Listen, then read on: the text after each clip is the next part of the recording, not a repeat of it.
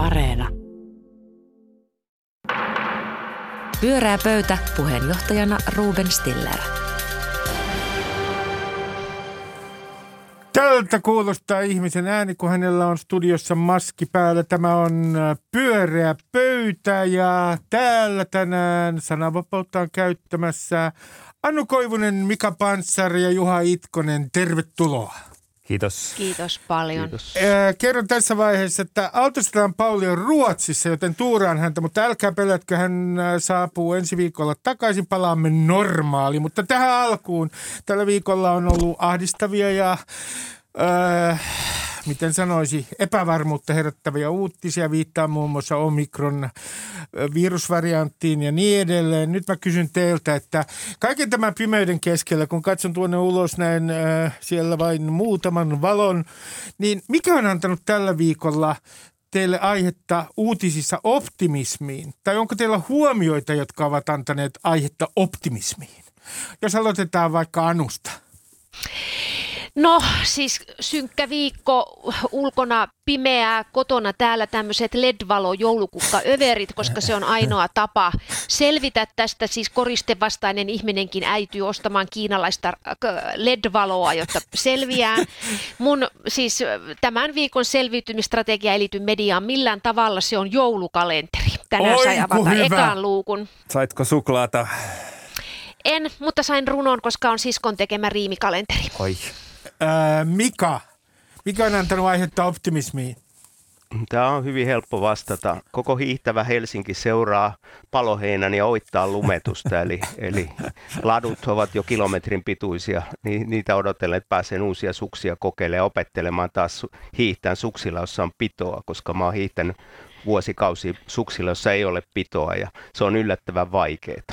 Eri, erittäin hyvä vihje. Tässä on tullut äh, hiihtäminen ja joulukalenteri Juha.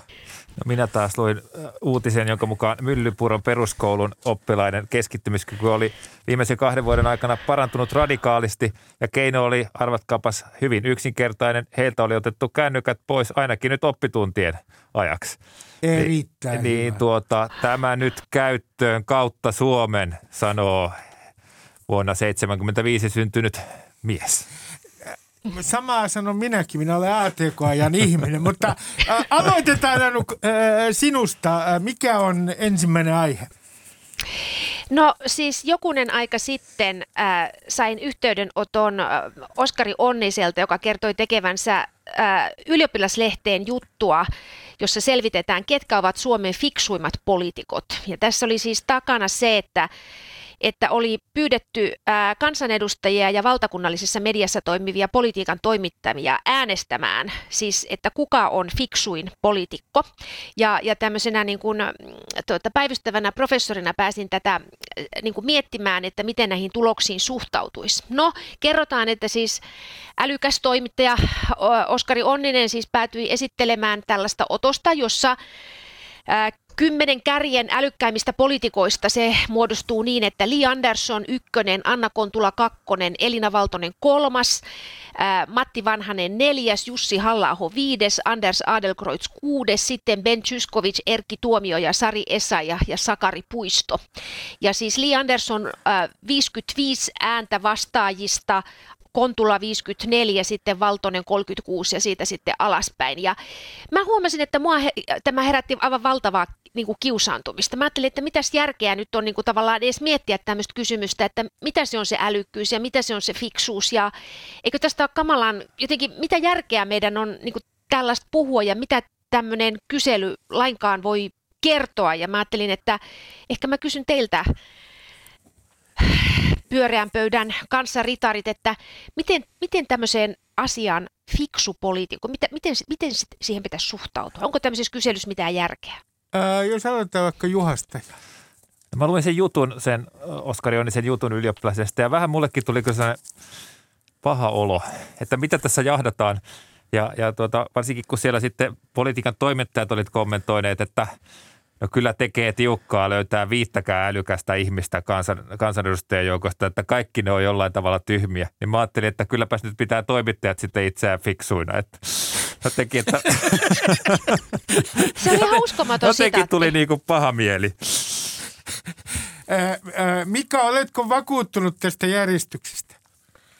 No mä olin oikeastaan aika yllättynyt, että, että siinä kärjessä oli kyllä sellaisia, jos multa olisi kysytty, niin ihan tämmöisen median pohjalta olisin vastannut hyvin samanlaisia, että, että kyllä mä esimerkiksi, vaikea kuvitella, että mä esimerkiksi äänestäisin ruotsalaista kansanpuolelta, mutta Anders Adlercreutz esiintyy todella fiksusti ja oppinut tuntemaan esimerkiksi hänet tämmöisen fiksuna ihmisenä, mutta kyllä mua vähän vaivaannuttaa tämmöinen niin kuin älykkyys, että jos miettii historiassa älykkäitä, älykkyyttä, niin muistan kun Yrsa Stenius kirjoitti Albert Speeristä kirjan, jossa hän kuvasi semmoisen asian asiakeskeisenä tiukkana osaajana, joka osasi rakentaa, olla arkkitehti Hitlerin Saksassa maailman hienoimpia rakennuksia. Häntä pidettiin todella terävänä ja kovana ja älykkänä ihmisenä, niin en mä kuitenkaan halua, että meillä olisi 200 Albert Speeriä tuolla eduskunnassa.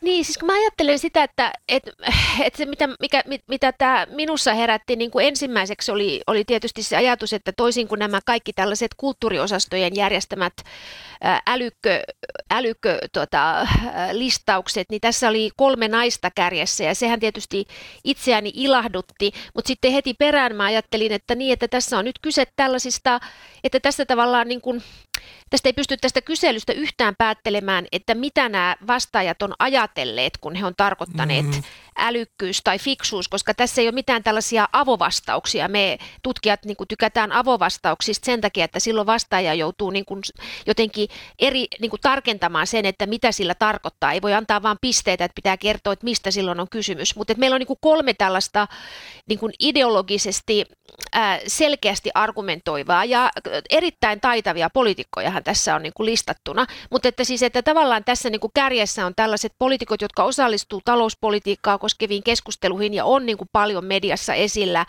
niin kuin juuri tällaisten erilaisten, niin kuin, että terotetaan eroja niin kuin keskusteluissa. Ja sitten kuitenkin, jos itse ajattelen, että älykkäät ja fiksut poliitikot on myös niin kuin sellaisia, jotka ei välttämättä ole siellä niin kuin jokaisessa niin kuin budjettikeskustelussa, vaan on niin kuin rakentamassa niitä paketteja ja, ja sovittamassa näkökantoja yhteen ja oivaltamassa. Niin kuin, että se ei välttämättä, se onkin sellaista, mitä voisi kutsua niin kuin hiljaiseksi mm. älykkyydeksi, joka ei ole niin kuin etualalla. Ja siitä mulla tuli vähän tämmöinen paha olo, että, että onko tämä niin kuin mediapisteytystä. Niin, mä mietin vähän samaa oman kokemukseni perusteella, että, että siis skarppeja nimiä listalla munkin havaintojen mukaan, mutta että, että selvästi tässä nyt tunnistetaan tietynlainen älykkyys, tällainen niin kuin verbaalisuus, esiintymiskykyisyys ja tällainen Mulla on itse asiassa kuitenkin kohtuullisen positiivinen kuva tota, kansanedustajien älykkyydestä ja osaamisesta toimia siellä kyseisessä monimutkaisessa laitoksessa. Paljon positiivisempi kuin tämä nimettömän toimittajan, että tekee mm. tiukkaa löytää viittä älykästä ihmistä sieltä.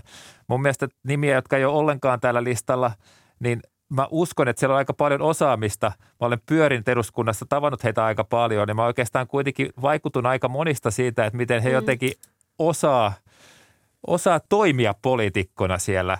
Mutta miksi, miksi Sanna Marin ei ole tällä listalla? Vai no, se on kyllä erittäin hyvä kysymys. Minä että minkä, kysyn. Että minkä takia hän jäi sitten tältä listalta kokonaan pois, se herättää kyllä kysymyksiä. olihan Marin saanut kuitenkin ääni, oli se kuusi pistettä. Mä en tiedä, mistä ne pisteet muodostu, mutta mä itse ihmettelin, että miksi Harakka ja Ohisalo ei kuulunut tähän. Mm. Molemmat on niin kirjoittajia ja osaajia ja muita semmoisia. Sitten toisaalta tuli mieleen, että voisiko se olla, että ministerin rooli on niin toisenlainen, että sitä ei niin koeta älykkä, älykköiden paikkana, vaikka oikeasti siellä tehdään vaativaa työtä ja muuta tämmöistä. Niin toisaalta et, Andersson ja, ja, on niin, ministeri ja voitti. Mm. No joo, joo, no Li Andersson on... tietysti, joo, se on niin. totta. Niin siis kyllä mun, on, mun mielestä on ihan helppo kehua näitä kärjessä olevia poliitikkoja taitavuudesta siitä ei ole niin kuin kysymys, että mä niin kuin tavallaan luen tätä listausta se, sitä kautta, että mit, mist, mitä se kertoo niistä vastaajista, eikä niinkään, että mitä se kertoo niin kuin kansanedustajista tai poliitikoista. Että, että jollakin tavalla se, että tässä listauksessa niin kuin, siis de, demareista tässä kärkikymmenikössä on ää, tuomioja ja, ja tota, vihreitä, vihreitä on niin kuin tässä niin kuin 20 joukossa niin Haavisto ja Satu Hassi sijoilla 14 ja, ja, ja 16. Että tä, tässä niin kuin selvästikään ei, että, et, niin, niin, no eihän tämä ole millään tavalla edustava, niin, mutta ehkä, että tässä... Ehkä te tutkijana tosiaan olette, tiedättekin tarkast, tarkemmin tämä vielä kuin minä, että mä kiinnitin kyllä myös huomiota siihen, että ylioppilaslehti sanoi, että tämä on leikkiminen, että ei ollut millään tavalla edustava. Siihen vaikutti se, että ketkä ketkä oli sitten vastanneet varmaan huomattavasti tähän, tähän nimilistaan. Eli ilmeisesti hienoa, että nuoret naiset on siellä, mutta myös nuoret naiset oli ilmeisesti vastanneet tähän aktiivisemmin, että tämä ei ole otos sitten Suomen kansasta, joka olisi arvioinut näiden poliitikkojen älykkyyden. Ja musta olisi mielenkiintoista, jos pystyisi katsoa, että mitä tapahtuu sille, miten ihminen älykkyys arvioidaan, kun se siirtyy uuteen tehtävään. Että Juhana Vartiainen on musta hyvä esimerkki siinä, että mun silmissä Juhana Vartiaista on tullut älykkö siinä, kun hän siirtynyt pormestarista. Hän usein sanoo, että hän ei tiedä, hän selvittää asioita. Sehän on niin kuin hienoin kommentti, mitä voi sanoa mun mielestä älykäs ihminen. Ja oliko niin, että Timo Harakka vastaavasti laskeutui älykön jakkaralta pois mennessään politiikkaan? Eh- ehdottomasti. Aika hyvä heitto. niin, mutta että tässähän tullaan siihen, että onko, niin kuin, että onko, jos puhutaan älykkyydestä tai fiksuudesta, niin mikä se on se, ikään kuin mitä ne on ne kulttuuriset figuurit tai semmoiset vertauspisteet, joiden kautta sitä älykkyyttä ja fiksuutta ajatellaan, ja, ja, ja miten sitten taas kutsutaan niin jotenkin neuvokkuutta tai oveluutta tai salaviisautta tai jotain muita sanoja, toisenlaisia. Pyörää pöytä. Tämä on pyöreä pöytä ja seuraavaksi oman aiheensa esittää Juha. Kiitos. No nythän on tullut rapsakka ehdotus Evalta elinkeinoelämän valtuuskunnalta eilen. Suomen Yhdysvallat tai Pohjolan Sveitsi.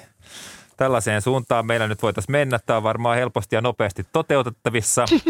Ja, ja tuota, eli Kyseessä on tämmöinen juttu, että Suomesta tehdään nyt kymmenen osavaltion liittovaltio, jossa kaikki tehtävät, joita ei ole välttämätöntä hoitaa valtion tasolla, siirretään alempien tasojen hoidettavaksi. Eli tästä tulee nyt sitten meille itsenäisiä osavaltioita, muun muassa tämän nimisiä kuin Aura, Untamola ja Uusi-Karjala sekä perinteisemmin nimittyjä Uusimaa ja Häme. Joka tapauksessa näitä on kymmenen.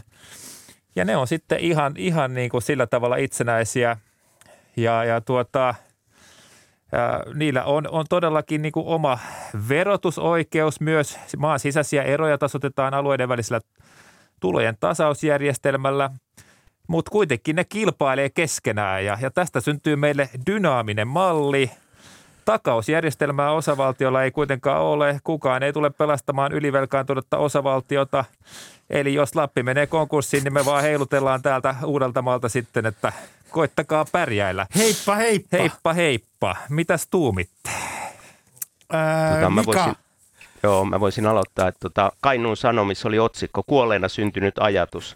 Kyllähän se niin kuin, Kainuun näkökulmasta, että sehän oikeasti siis, tämän idea, että se tulee nim- nimenomaan elinkeinoelämän valtuuskunnan suunnasta on se, että, että nähdään, että jos nykyinen tämä sote-järjestelmä tulee toteutua ja siellä ei ole hyvinvointialueella verotusoikeutta, niin se tarkoittaa sitä, että ne rikkaat alueet maksaa niiden köyhien alueen tavallaan tukea, eli valtio ikään kuin maksaa ja tästä tehdään tämmöinen menoautomaatti. Ja musta siinä on kyllä jotain, jotain niin kuin järkeä ajatella, että et, et, et, et halutaanko me oikeasti, että täällä syntyy tämmöinen uudenlainen tulojakomekanismi, jossa valtio tukee maakuntia. Val, valtiohan tukee tänä päivän kuntia. Kuntien avuthan on valtavan merkittävä asia niin kuin köyhemmille kunnille ja muita, mutta mut kyllä musta siinä niin kuin jonkunlainen niin kuin ongelma on siinä, että ne alueet ei ole itsenäisiä, niille ei ole verotusoikeutta. Toisaalta mä oon kyllä sitä mieltä, että se on ihan kauhistuttava ajatus. Meille tulisi vielä kolmas verotusporras, sen ehkä neljäskin, kun E- Euroopan unioni alkaa suoraan meitä verottaa. Eli, eli en ole ollenkaan varma, olisiko se hyvä, mutta musta on hienoa, että tämmöisiä utopioita heitetään esiin. Joo, siis munkin mielestä tämä oli erittäin hauskaa luettavaa, paitsi että sekä niin kuin, ö, tota, osa-aika äh, turkulaisena ja osa-aika tamperelaisena, niin kyllähän tämä tietysti on aika häkellyttävää. Mä voisin kuvitella, että Tampere niin kuin, ei katsoisi kauniisti tätä ehdotusta Untamolasta, jossa, jossa tuota, niin, ää, on osu, niin kuin tavallaan ää, br- bruttokansantuote on, on niin kuin, ää, tuota, kymmenesosa uudesta maasta, että tämä tuntuu kyllä tämmöiseltä niin kuin, äh, niin, tämä herättää paljon kysymyksiä tai turkulaiset äh, aurana, aurana ja tämmöiset uusi Karjala, että tässä on tämmöistä kansan, kan, kansallisromantiikkaa. Mm. Sinänsähän mä ajattelen, että, että tämähän on niin kuin, tämä on, niin- mäkin ajattelen näin, että tätä täytyy jotenkin ajatella, että koska tämä maakuntauudistus, jonka keskusta on nyt saanut niin kuin historiallisena tavoitteenaan maaliin, niin niin nyt kun se tässä tämän pandemiakurimuksen keskellä laitetaan käyntiin ja, ja sen ympärillä on niin kuin valtava määrä kysymysmerkkejä, niin ehkä meillä pitäisi olla jotain suunnitelmia, miten tätä ryhdytään pelastamaan. Että kun tässä näiden, näiden liittovaltioiden määrä olisi kuitenkin huomattavasti alhaisempi kuin näiden nykyisten hyvinvointialueiden, vaikka se on vieläkin isompi kuin ne ERVA-alueet, nämä erityisvastuualueet, jotka jotka niin kuin aikanaan asiantuntijat esitti, että olisi järkevä tapa niin kuin järjestää Suomeen tämmöistä väliportaan hallintoa, että Suomi on niin pieni maa kuitenkin, että väestöltään, että vaikka alue onkin iso, että, että joku viisi aluetta voisi olla järkevä. Että kyllä mä niin näkisin, että jotain täytyy, niin kuin, tulevaisuutta pitää ajatella, kun ei tämä valittu malli varmasti ole valmis syntyissään. niin, niin. Mä, mä, mä heitän vaan tähän, kun viittasit tuohon Anu, että tässä on tämmöistä kansallisromantiikkaa näissä nimissä. Täällä on muun muassa tietysti Karjala, saataisiin Karjala ta- takaisin lyömättä päätämme äh, sinne rajan toisella puolella Mäntyyn. Sitten täällä on Kaleva, Untamolla. Tässä todella on tällainen kansallisromanttinen soundi. Huomaatko Juha, on. että Siis tämä oli jotenkin sillä kiva ja oikeasti reipas raportti, että tässä oli sellaista irrottelumeininkiä ja musta se tuli hyvä, hyvään saumaan just tähän keskusteluun, mitä meidän nyt on pakko käydä, niin kuin Anukin sanoi. Sinänsä mehän ei tulla näkemään mitään tällaista, mutta tällä hetkellä musta tuntuu, että olisi järkevämpi kuin se malli, jota kohti me ollaan menossa. Että joko meillä pitäisi olla sitten niinku tämmöinen – kuitenkin aika keskusjohtoinen järjestelmä ilman mitään aluehallintoja. Tai sitten meillä pitäisi olla alueet, joilla on itsenäisyyttä. Mä en, mä en oikeasti niin nyt tajua, että mitä me ollaan tekemässä. Me ollaan järjestämässä mm. jotkut vaalit jo, jollekin elimille, joilla ei tule olemaan niin kuin kauheasti valtaa, niin todella... Ei motivoi siis Juha no ei, ja, ja, jos siitä vielä pahimmillaan mahdollistuu niin kuin tällainen kauhean rahankäyttöautomaatti tilanteessa, jossa, jossa jos kuitenkin otetaan velkaa ja meillä olisi niin kuin kaikenlaisia järkevämpiäkin menoja, niin onhan se nyt aivan kauheata, jos Suomen keskusta on tänne niin kuin omista motivaatioistaan demarien ja muun istuvan hallituksen avustuksella saanut tällaisen mallin nyt tänne vietyä. Hei, mun täytyy saada korjata heti, että siis eihän, se on Jyväskylä, joka on siellä Untamolassa, eikä Tampere. Tampere on tietysti Hämeessä. Mä vaan luin väärin Suomen karttaa. Mä niin jotenkin tämä runollisuus ylitti mun ymmärryksen. Anteeksi. Ei mitään. Eh, mutta mä kysyn teiltä yhden asian, että kun tämä esitetään, niin samaan aikaan on jo pitkän aikaa kiinnitetty huomiota nopeaan muuttoliikkeeseen ja siihen, että vaan kenties meillä tulee olemaan harvoja kasvukeskuksia, Turku, Tampere, pääkaupunkiseutu ja sitten kenties kakkosringissä, kakkosketjussa jotkut yliopistokaupungin tulevaisuudessa. Niin jos tämä muuttoliike pakkautuu vähän enemmän tänne etelää kohti ja sitten kuitenkin meillä olisi tällainen liittovaltiomalli, niin tässä syntyisi valtava kuilu, elintasokuilu näiden alueiden välille – niin tässä ehdotuksessa idea on se, että osavaltiot alkaa kilpailemaan keskenään. Tulee mm. verokilpailu esimerkiksi, mm. missä on halvin vero. Ja onhan meillä kunnissakin nyt, että Kauniaisen tilanne on aika erilainen kuin monen esimerkiksi Kainuun kunnan tilanne, että siinä on ihan valtava ero. Mutta mut tämä kilpailun idea, osavaltiot kilpailee keskenään ja varmaan Yhdysvalloissa on jotain semmoista kilpailua. Sveitsissä mä en tiedä, mutta se mikä Yhdysvalloista voi oppia, niin, niin sehän on ihan järkyttävää, miten, miten siellä muissa osavaltioissa suhdettaudutaan Washingtonin päätöksentekijöihin työntekijöihin. Mm. Sehän on aivan valtava epäilys sitä, että siellä on salaliitto Washingtonissa ja mm. sitten olisi taas tarina, tässä en tiedä onko Helsinki vai Uusmaa sitten se salaliittojen kohde, että se kyllä hajottaisi Suomeen aika vahvasti. Niin, mutta onhan tästä toisaalta tämä koko kielihän on tämmöistä Topeliuksen maamme ki- kirjakieltä, että tässähän on siis näille kaikille on annettu niin kuin tällaisia, että Uusimaa on Suomen veturi ja Aura on viennin työjuhta ja Häme on alueiden perintöprinssi. Että siellä on kyllä todella runosuoni. Uusi Karjala on portti itään ja niin poispäin. Että tässä niin kuin on yritys tällaiseen. Mä ajattelen, että tätä voi niin kuin lukea monella tavalla sekä niin kuin ironisesti, että sitten jotenkin niin, että tässä on tämmöistä realismia, että joo, että tehdäänpä se nyt se niin kuin vasemmistovetoinen hallitus tai oikeistovetoinen hallitus, niin siellä on se keskusta ja aluepolitiikka ja, ja sitten on nämä kehyskunta, just tämä tämmöiset niin kuin perussuomalaisten intressialueet, niin tässä täytyy luoda niin kuin uutta kieltä ja uutta käsitteellistystä, jotta miten voitaisiin niin kuin tavallaan neuvotella näitä asioita yhteen, että, että, että tässä on jotain myös tällaista niin kuin realismia, että jotain mallia tarvitaan. Mm. Ja y- yksi realismin lähde voi olla se, että yksi näistä kirjoittajista on tehnyt elinkeinoelämän valtuuskunnan arvotutkimuksia pitkään. Mm. Että kyllä siellä oikeasti on myös sitä käsitystä, miten Suomi jakautuu arvojenkin osalta. Että ei se ihan tyhjästä on napattu Mut, silmille. Mutta se tietysti, että johtaisiko tämä sitten kuitenkin vaan entistä raskaampiin hallintoihin tästä tämänkin kokoisessa maassa. Että sieltä näillä kaikilla osavaltioilla olisi sitten jonkunlainen oma tavallaan parlamentti vai mikä se nyt sitten on,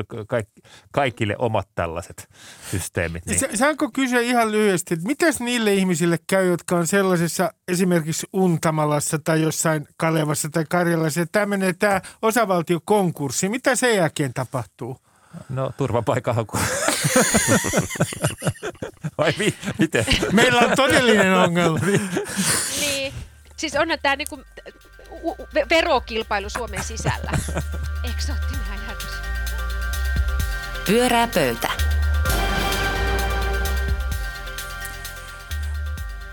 Saimme maakuntauudistukset ja aluepolitiikan melkein järjestykseen ja nyt menemme ihan jonnekin muualle vai mitä Mika? Joo, tota, mä oon kuulija palautteetta saanut semmoisesta, meidän ohjelma on tämmöinen helsinkiläisen eliitin kupla, jossa, jossa tämmöiset niin vihervasemmistolaiset keskustelee ja, ja tota, mä en tiedä, onko tämä poliittinen niin kuin, kuvaus ihan oikein, mutta kyllä se on ihan totta, että me helsinkiläisten on hirveän vaikea tunnistaa sitä toista Suomea, niin kuin äskeisestäkin keskustelusta kävi ilmi. Ja se varsinkin, missä niin kuin hyväosaisia, mitä ainakin itse koen, että mä oon saanut aina syöttöjä lapaan koko elämäni koulusta ja perheestä ja työelämässä, niin, niin, niin ei oikeastaan se alue, mitä, mitä mun on hyvin vaikea tunnistaa, on tämä köyhien elämä Suomessa. Ja Asta Leppä esimerkiksi Ylessä on toimittanut tämmöistä ohjelmaa Asta Leppä ja Köyhä Suomi, joka oli mulle ainakin tosi mielenkiintoista kuunneltavaa, kun helposti semmoinen stereotyyppinen käsitys ö, ihmistä, jotka on aloitekyvyttömiä köyhiä. Eli tämä Asta antaa hyvin erilaisen kuvan tästä. Mutta mun oikeastaan kysymys teille on siitä, että nyt 2006 asti on kirjo- tämmöisiä kirjoituskilpailuja, oma elämän kerrallisia kirjoituskilpailuja järjestetty köyhille ihmisille ja niitä on, niissä on ö, satoja vastauksia ja niitä on sitten tutkittu aika paljon ja mä itse olen niin näitä tutkimuksia käynyt läpi, että mitä, mitä sieltä löytää ja, ja oikeastaan aika lailla yllättynyt siitä, että et, et kuinka väärä mun käsitys on siitä köyhien elämästä. Toki Toki tunnistan sen, että köyhillä on monia ongelmia, on homeongelmia, koulukiusaamista, sairauksia ja on olemassa akateemista köyhyyttä. Mutta yksi esimerkiksi kiinnostava tulos näistä on se, että, että köyhät ei ole kateellisia rikkaille. Ja, ja kun meillä aina puhutaan, että verotus perustuu tämmöiseen kateuteen, niin, niin, niin siitä ehkä on, siitä puhuu ne ihmiset, jotka ei tunne sitä, sitä niin kuin heikon, huonompiosasten maailmaa ja he itse ehkä sitten katsoo peiliin ja kokee tänne, että kateus on se voimavara, jolla tätä yhteiskuntaa ajetaan. Ja mun, mun kysymys on oikeastaan teille, että, että mitä te ajattelette siitä, että köyhät saa puheenvuoron tämmöisinä kirjoitus, kirjoituskilpailussa, että Anu mediatutkijana ja Juha kirjailijana varmastikin niin tunnistaa tämmöisen kirjoittamisen ö, tärkeyden tai merkityksen. Mit, mitä, se, mitä te ajattelette tämmöisistä kirjoituskilpailusta? Vaikka... No jos mä aloitan, Joo, niin tuota, et, et, siis mä ajattelen, että tämä on niin kuin äärimmäisen ymmärrettävää, koska siinähän on kyse siitä, että, että se ää, ikään kuin mediamaisema, mediajärjestelmä, joka, joka Suomessa on, niin, niin, tu, niin kuin tunni, tunni, tunnetusti ja tutkitusti ja tiedetysti ollaan sillei korkeasti koulutettuja ja, ja, ja keskitulosia ja, ja, ja se homo, niin kuin tavallaan se ammattikunta on kohtuullisen, kohtuullisen niin kuin homogeenista. Siihen tietysti koulutus vaikuttaa tosi paljon, eli semmoinen niin kuin keskiluokkaisen ihmisen normi on semmoisena lausumattomana kaikessa mm. tekemisessä ja ajatus palkkatyöstä tai jonkinlaisesta työsuhteesta ja muusta ja, ja sitten mit, mitä pidetään, niin kuin, mitä otetaan annettu annettuna, että se horisontti on hyvin vahva ja, ja, ja tässä niin kuin mediatodellisuudessa äh, niin kuin, se, sillä on selkeät rajat, että ketkä siellä pääsee ääneen ja mä ajattelen, että tämmöiset kirjoituskilpailut on niin kuin tapoja merkata sitä, erilaiset projektit ja kamp kampa- kampanjat sitä, että ikään kuin kiinnitetään huomio siihen ikään kuin yksioikoisuuteen, siihen sellaiseen, kaikkihan me olemme jotain epämääräistä keskiluokkaa, eikö ollakin, semmoiseen niin kuin olettamukseen. Niin. Joo, tietysti niin kuin, äh, kirjoituskilpailut antaa äänen. Sitten jotenkin, jotenkin tota pessimistisemmin ajatellen, niin eihän ne tekstit sieltä kirjoituskilpailusta kauheasti yleiseen lukuun leviä. Itse en esimerkiksi olisi tiennyt tästä kirjoituskilpailusta, ellei mikä olisi sitä tähän, tähän tota aiheese, aiheeksi nostanut. Ja tietysti silleen ihan, ihan perustellustikin esimerkiksi kirjallisuuden kentällä – aika usein kysytään sitä, että, että missä, on, missä on se tavallaan köyhien ääni suomalaista kirjallisuudesta, miksi sitä maailmaa käsitellään niin vähän. Ja mä voin sanoa, että, että esimerkiksi omalta kohdaltani kirjailijana mä en ole kuitenkaan – jollain lailla mä en ole oikea ihminen kirjoittaa siitä, vaikka mä uskon kirjallisuuden niin kuin kykyyn mennä, mennä, mennä ikään kuin toisten ihmisten elämään, niin siinä on joku sellainen, että ei, ei se ole tuntunut mulle järkevältä tai mahdolliselta. Tuo, Juha, kysyn näin, että, että jos ö, ajatteletko näin, että se olisi jollain tavalla – holhoavaa, jos keskiluokkainen ihminen kirjoittaa köyhien no, Kyllä mä itse asiassa ajattelen, koen sen jotenkin karkeasti, no, että tohon, tohon se esto liittyy. Toki mulla nyt voi olla siellä vaikka henkilö siihen suuntaan, mutta että se olisi jotenkin temaattisesti se romaani, että mä niin kuin ihan todella ottaisin sen maailman käsittelyyn, niin kyllä se tuntuisi musta jotenkin holhoavalta ja väärältä. Mä, mä kysyn teiltä yhden kysymyksen, että kun, johon Anu niin kuin viittasi tuossa, että kun tämä toimittajien maailma esimerkiksi on aika varsin keskiluokkainen ja sitten on tämmöinen keskiluokkaisten normien ihanteet, niin mikä teidän mielestänne nyt on se stereotypia köyhistä ihmisistä esimerkiksi mediassa? Onko se esimerkiksi se, että he ovat passiivisia tämän stereotypian mukaan ja sitten, että heillä on jotenkin niin kuin huonompi elämänhallinta kuin tällä armoisalla keskiluokalla vai mikä se stereotypia on? No mun mielestä olisiko se kuitenkin se, että he olisivat niin esimerkiksi usein huonosti koulutettuja. Vaikka lopulta on meillä aika paljon akateemista keskiluokkasta köyhyyttä sellaista, että on vaan niin pätkätöitä tai ei löydä sitä omaa alansa tai sitten joku, joku, joku tavallaan siviilielämän puolella avioero tai joku ihme talokauppa ajaa köyhyyteen, niin, niin kyllähän sekin aika usein sivutetaan, että kuinka paljon siellä on itse asiassa just sitä koulutettua ihmistä, joka jollain mittarilla heitettynä menee siihen suureen keskiluokkaan, mutta sitten kun katsotaan tuloja, niin ei. Toi Henna Syrjänen Vaasa yliopistosta on tutkinut kollegoiden kanssa näitä erilaisia kirjoituskilpailuja ja hän on sitten esittänyt kansainväliselle yleisölle semmoisen tuloksen, jota on vaikea hyväksyä ja se on semmoinen, että moni köyhä on ylpeä omasta köyhyydestään. Mm ja, ja, ja niin kuin itse asiassa kuvaa olevansa edelläkävijä kestävän kehityksen ja löytää yksinkertaisista asioista sitä tyytyväisyyttä, kun voisiko olla, että me eletään niin kuin maailmassa, jossa yksinkertaisesta elämäntyylistä siitä voidaan myös ylpeillä, että mitä ehkä 6-70-luvun maailmassa ei ollutkaan, mutta tänä päivänä se voi olla jotenkin, siitä voi olla ylpeä. Kansainvälisessä konferenssissa sitten epäiltiin, että, että Henna, Henna ei ole ehkä ihan ymmärtänyt, eihän köyhä voi olla ylpeä siitä omasta yksinkertaisesta elämäntavasta. Mä ajattelen, että tämmöinen kirjoituskilpailu, niin sillä on niin kuin kaksi semmoista, sillä on niin kuin monia eri seurauksia. Että yksi seuraus voi olla se, että, että kun siis elämäntarinoillahan yleensä kerrotaan, niin kuin, että miten minusta tuli minä. Että kerrotaan sitten semmoinen niin elämäntarina, joka jollakin tavalla oikeuttaa, legitimoi, kertoo. Se, siinä on niin kuin tarinan muodot. Tätä on paljon tutkittu. Eli sitähän, sillä voisi selittää ikään kuin sitä, että, että, että, että se on niin kuin oman itsensä elämän kirjoittamista arvokkaaksi, mikä, millä on valtava iso arvo.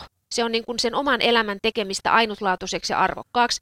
Mutta sitten toinen juttu on se, että, että kirjoituskilpailuhan tuottaa heterogeenisyyttä. Että se kategoria, joka aloitetaan jostakin niin kuin kategoria köyhä tai joku muu, niin sitten ne kirjoituksethan tulee osoittamaan, että siellä on kaikenlaista. Se menee niin kuin se kategoria rikki.